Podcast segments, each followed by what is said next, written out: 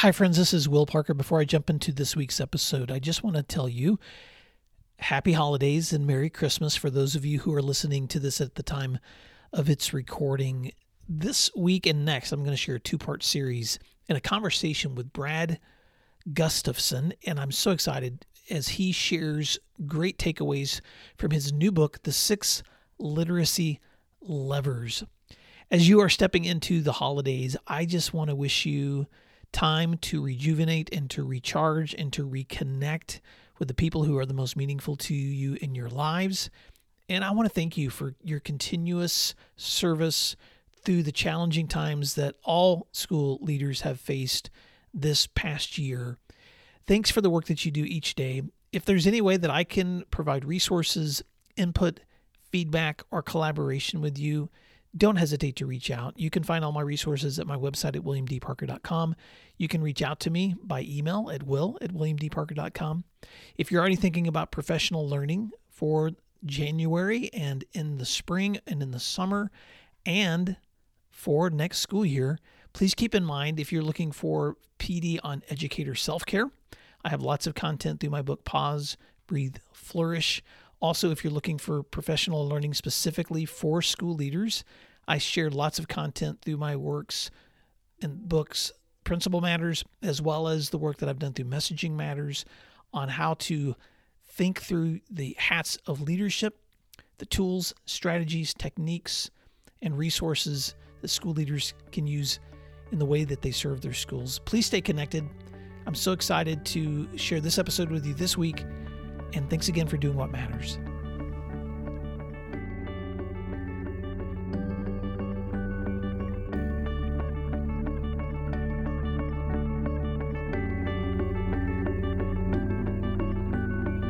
Okay.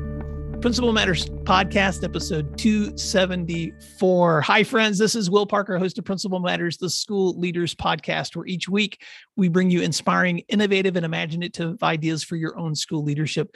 This week, we're talking about six literacy levers with Brad Gustafson. Dr. Brad, Brad Gustafson is an award winning principal, best selling author, speaker, and avid reader. He understands the critical role that leaders play in creating the conditions where everyone in a school can be successful. His newest book, The Six Literacy Levers, is a practitioner friendly guide to leading a culture of reading from anywhere in your school or organization. He's also the author of Reclaiming Our Calling and Renegade Leadership all of his books are built on the belief that everything we do starts with relationships and connectedness. Brad also co hosts a weekly web series called Read This Now, where he talks about literacy and shares book recommendations with fellow literacy leaders. And he has served on the Scholastic Principal Advisory Board and been a national advisor for Future Ready Schools for several years. He's also been named the Minnesota Principal of the Year in 2016, and his school has been recognized at the local, state, and national levels. Brad Gustafson. Welcome to Principal Matters Podcast. Feel free to fill in the gaps on that introduction. And why don't you tell listeners something else they may be surprised to know about you? Sure. Well, first of all, Will, you say my last name better than I say my last name. So I am impressed thoroughly. And, you know, in addition to serving as a school leader, you know, currently being a principal and loving that, and also realizing how hard that is right now, I love to fish with my family and spend time on the lake. We recently bought some snowmobiles and uh, for the first time in my life, I think I'm looking forward to winter and snow and all those things. And in the summer, like there's just stuff to do every every season, and our family is trying to just kind of lean into that. So being from Minnesota, there we get lots of variety in the seasons. Well, as we step into the Christmas holidays at the time of this recording, Brad, you messaged me just a couple of days ago when we were planning to jump into this conversation. You had to quickly reschedule because you had a snowstorm coming your way. So, how are you guys doing? And are you back in school?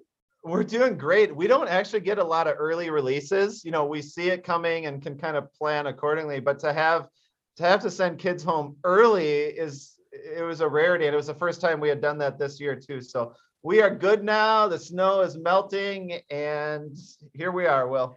Well, I have to admit, even though I know some people dread snow, I am jealous because in our part of the states here in Oklahoma, we've had a lot of sun and very no snow so far this season. But I know that if I lived where there was snow all the time, I'd probably be dreaming of the sunny weather that we're having. Well, Brad, I am so excited to talk to you about your new book, The Six Literacy Levers. And so let's give readers an opportunity to hear a little bit about why you wrote this book um, why it's such a passion for you, and then we'll talk a little bit about an overview of what readers can expect to find. Thanks, Will. So here's the interesting thing, and this this is kind of cool, Will, because it's the first, you know, quote unquote real conversation I've had since the book came out. Like this is all fresh. So I may say this this is unscripted, Will. It's raw. I'm gonna probably call you back later and be like, oh my gosh, Will, I can't believe I just said that. But but here we go. Let's just lean into it Uh, one of the reasons I wrote the book is because I was aware of the leader th- that I was, and I was doing the best that I could as a principal. But after a period of time, I think I realized it, it wasn't enough, or I needed to look at things differently. So part of the book actually chronicles in one way, shape, or form, like some of some of my own learning and missteps and how those actually impacted the readers in our in our school and now i'm in the role where because of that learning and learning the hard way i don't just get to be able to tell people like here's something we should be thinking about as leaders but like here's why we should be thinking about that and what didn't go so well when i did it before. So that well, that was actually and, and i don't say that lightly. When we are leading problematic practices or when we're not aware they're happening or we're not even aware what type of questions we should be asking to be able to discover if, if these things are happening there you go like th- thing things don't go as well as they should for readers. So for all of those reasons and more will i leaned into this book as a labor of love and am so happy to be able to share it with everyone.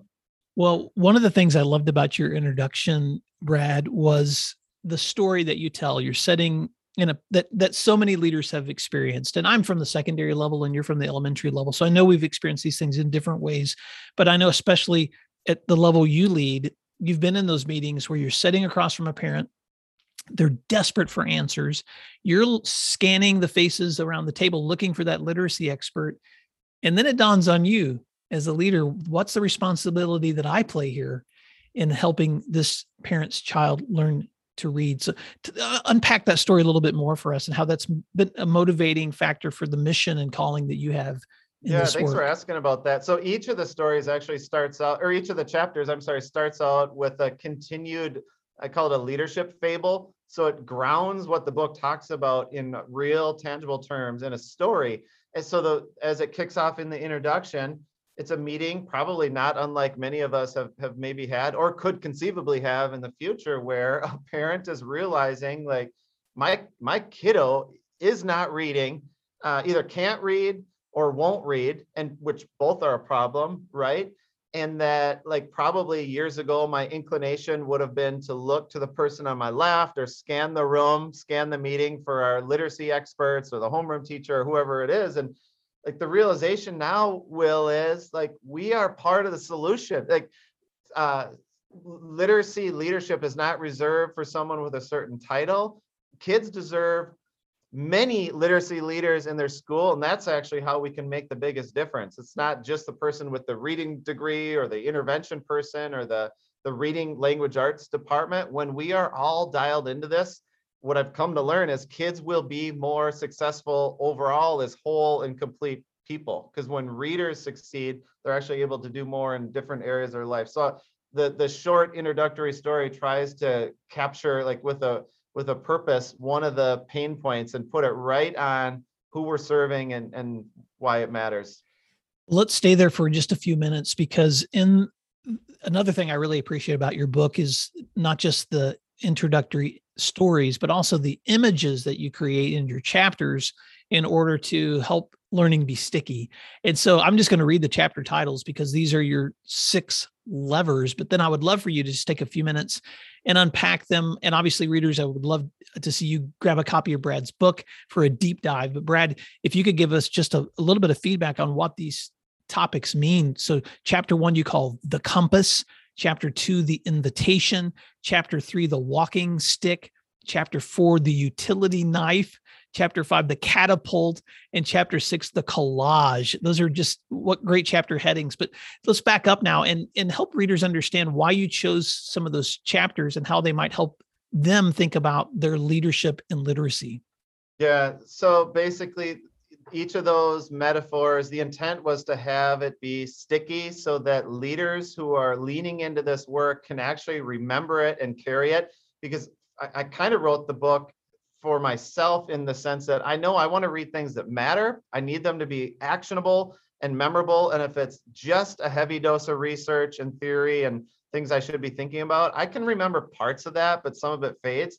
When there are sticky stories attached and, and like for example the walking stick i picture a, a hiker with like a, a, a natural stick and the, as the leadership fable uh, um, unwinds there are some questions that are etched into that stick. So now my mind goes a little bit to yoda. Like so what are the questions on the stick? What should i be asking? Because these are all things i needed i wish i would have known years ago. Well but but that's like how to bring this stuff alive and how to help people no matter what their role whether they're the, the quote unquote head of a school um, assistant principal district level leadership or even leading from the classroom the we can all carry a walking stick. We can all ask better questions and kind of put certain questions on our radar to ask. And the cool thing about the book is through a process of research and talking to leading practitioners in the field and school leaders like I suggest I give people some starting point questions because I know I needed those, but also your kids and the readers you serve probably will need you to be asking questions that are nuanced and different and for them and there's room for that on the the walking stick as well. So in a nutshell that's kind of how it's packaged. It kicks off with the metaphor and it's introduced in hopefully a way that's not super cliche like oh here's a here's a clip art of a compass. It's not like that at all. It's more subtle and like the characters in this opening fable like are walking across a coffee shop floor and there's a tile inlay with, with a with a compass and then something happens with the compass that's interactive in the the story but it's intended to make it where long after you read that book you think about the people the emotions the connections what they needed what they were feeling and then the definitions that I shared to help kind of start a school-wide or strengthen a school-wide understanding conversation uh, that they're grounded in story and research and then heavy on the examples and the how to and the ideas to to implement but it all flows through those metaphors well, I could completely nerd out on why I love the way that you're writing because you know that engaged readers are engaged learners. So you're actually modeling exactly the kind of engagement you want teachers to be having with their students, you want students to have with their learning, and you want your readers to have with the content that you're sharing with them too. So bravo on that, Brad. Let's stop for a moment and talk about the story of your school because as you've been working through these practices as a leader and now as an author to capture these ideas and these lessons. How have you seen that um, how have you seen that in your practice within your school? Some of the challenges you guys have faced but also some of the lessons and celebrations that you've experienced. Yeah. So i work in a real actual school with real actual kids who some of them love reading some of them have been burned and and don't like the strings that we've attached to reading. Some of them haven't you know fallen in love with it yet. And, and everywhere in between. Some of them are highly proficient at reading, but choose not to. So we have this um, collage of readers and people who are supporting our readers come together in this space. And then the question becomes like, how are we supporting them? What are we creating together? Uh, together and not just through pockets of excellence but what what do we want what beliefs do we want to be part of like the air and the water. So like here's how this came together and part of even the inspiration for parts of the book. Part of the book I do a riff on reading logs. And as a parent of three kids, I have firsthand experience how reading logs almost decimated our family or at the very least threatened the integrity of our family because we were tempted with forgery and training our eldest daughter to sign off on our son's reading log. Things I never imagined that I would ever do, Will but but long story short, we knew our son was reading, but we just there were these hoops that his school was requiring him to jump through. So that personal experience, uh, commingling with some work that some grade level teams were doing, like they were struggling. They wanted our kids to have authentic literacy experiences, so they were pushing themselves in PLC meetings, and I was, you know, showing up at as a supporter initially, just really enthralled and appreciative that they were leaning into this and wrestling with it, and not just accepting a practice that we've always done. Um, so just watching some things they came up with. So some teachers, and this is this is part of like the example heavy the examples from the book, like coming up with these uh, legacy boards where they have kids save digital images of their book and they print them on paper at the end of the year and you know deck i don't know what the term is will decoupage or they glue them to wood and it turns out to be this amazing keepsake that has you know a picture of the kiddo in whatever grade they're in on one side of the board reading and then on the back a like a list of all the books they read in fourth grade or whatever grade they're in and some of the community based stuff our teams were doing instead of reading logs and the impact and how kids were responding to them. Like I got to see that. And then I started catching up and realizing that I am not just a cheerleader in this school right? I could that's not that's not my job. I need to be a learner. I need to help build capacity. I need to be able to ask questions. And that's what i started doing too. So it's just become this really cool partnership where teachers are are crushing it, but now I'm carrying my own learning weight and my leadership weight, and I'm able to complement some of our PLC conversations with tools like also from the book, like uh, talking about a compass. So it's this isn't just a conversation that one team or one teacher is having, but that we're all asking how our practices are are impacting readers and maybe how we might be how we maybe should be thinking about things differently, at least for some of the readers that we serve. I for principal matters listeners i had my my mic muted when you were talking about riffing on those reading logs because i was laughing out loud. And i because i just have to say that as a secondary guy i've always like watched my elementary friends wrestle with this literacy log dilemma. And so let's stay there for just a moment brad because i know we have listeners right now who are in schools that are maybe having that battle or maybe they need to have that battle. What, what advice would you give to leaders who maybe needing to step into a conversation that might be uncomfortable for some folks that are holding on to the, the, the reading log battle. Yeah well sometimes people hold on to the best thing that they can right? Uh, or just aren't aware of other options. But as a leader that would be where i would say holding on to a walking stick where you're showing up to conversations with curiosity and kind of having a base level of knowing what to ask initially, how to start those conversations in a way that's not accusatory or breaking relationships, but that's empowering your team to create a culture that actually asks questions about the impact of practice. Because we know the intent of, of teachers and, and leaders. We want to do good things, we want to make a difference for kids.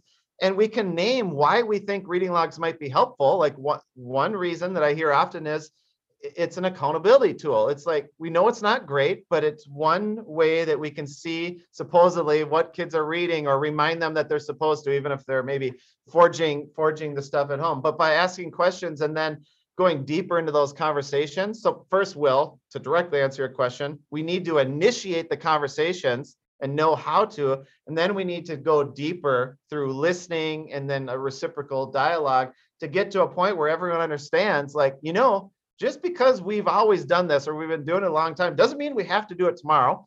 And then there are some alternatives, but before we even get to the alternatives, developing like a shared understanding of why alternatives might be helpful, or at the very, you know, a couple other supporting facts, research around reading logs and why they can be so harmful and problematic for for some kids from an equity standpoint, uh, an access standpoint, but also if you have to do reading logs, there are some things you can do to salvage them a little bit, like making them optional. That's just one thing, or having them be a little more constructive for parents. So it's not a compliance tool, but maybe it's a conversation starter. No, I'm not advocating that you try to salvage reading logs. I actually think that we can do a lot better. But as leaders in a school, if we're not comfortable starting those conversations with curiosity again, not as a gotcha or I know better, but just like to lean into it, that then like what what are we doing because will reading as i've come to learn is one of the main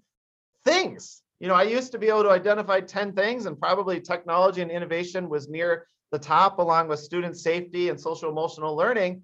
But I'm starting to also recognize that reading is one of the main things, no matter what department or grade level you're leading. If, if you don't lead, if if we're not leading in that manner and understanding what to ask and building partnerships that deepen and strengthen the community of readers in our school through everything we do, we really are doing a disservice to our whole community and to individual readers.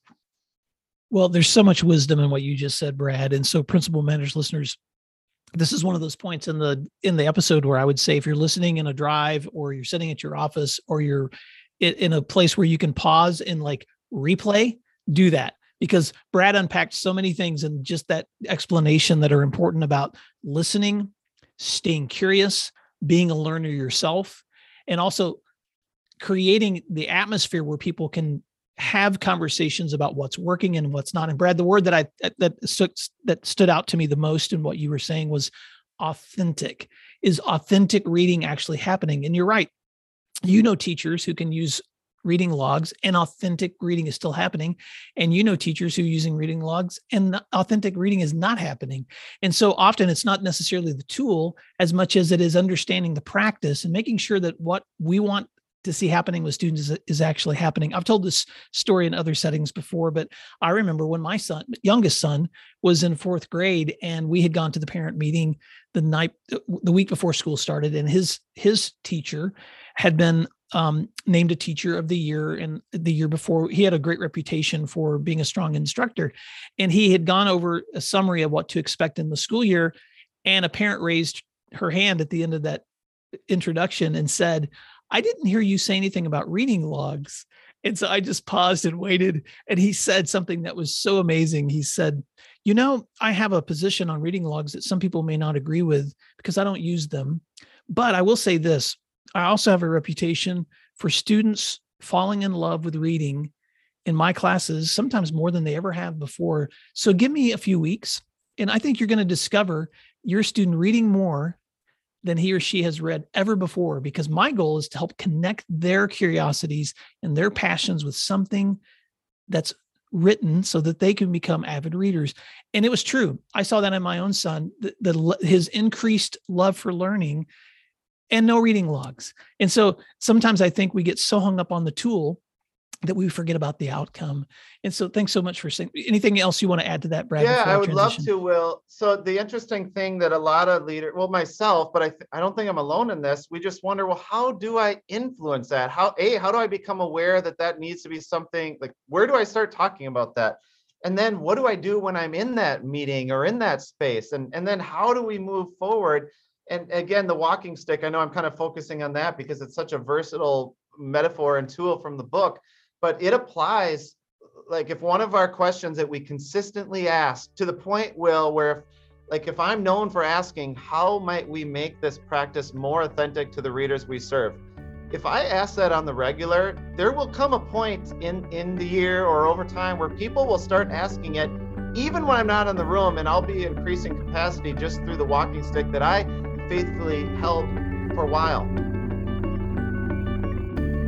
well, Principal Matters listeners, I hope that you are finding as much value in that conversation as I did talking to Brad Gustafson. And I'm so excited to share part two of that conversation with you next week when Brad goes even deeper into what are some of the walking stick questions that he asks. How is he identifying authentic learning? How is he serving every each and every reader in his school? And he shares both his struggles, some of the failures, as well as some of the successes that his school has experienced too. But as you step again into the holidays at the time of the listening of this recording, I just want to wish you the best. Thanks again for doing what matters, and we'll talk to you again soon. You can find other free resources like this one at my website at williamdparker.com.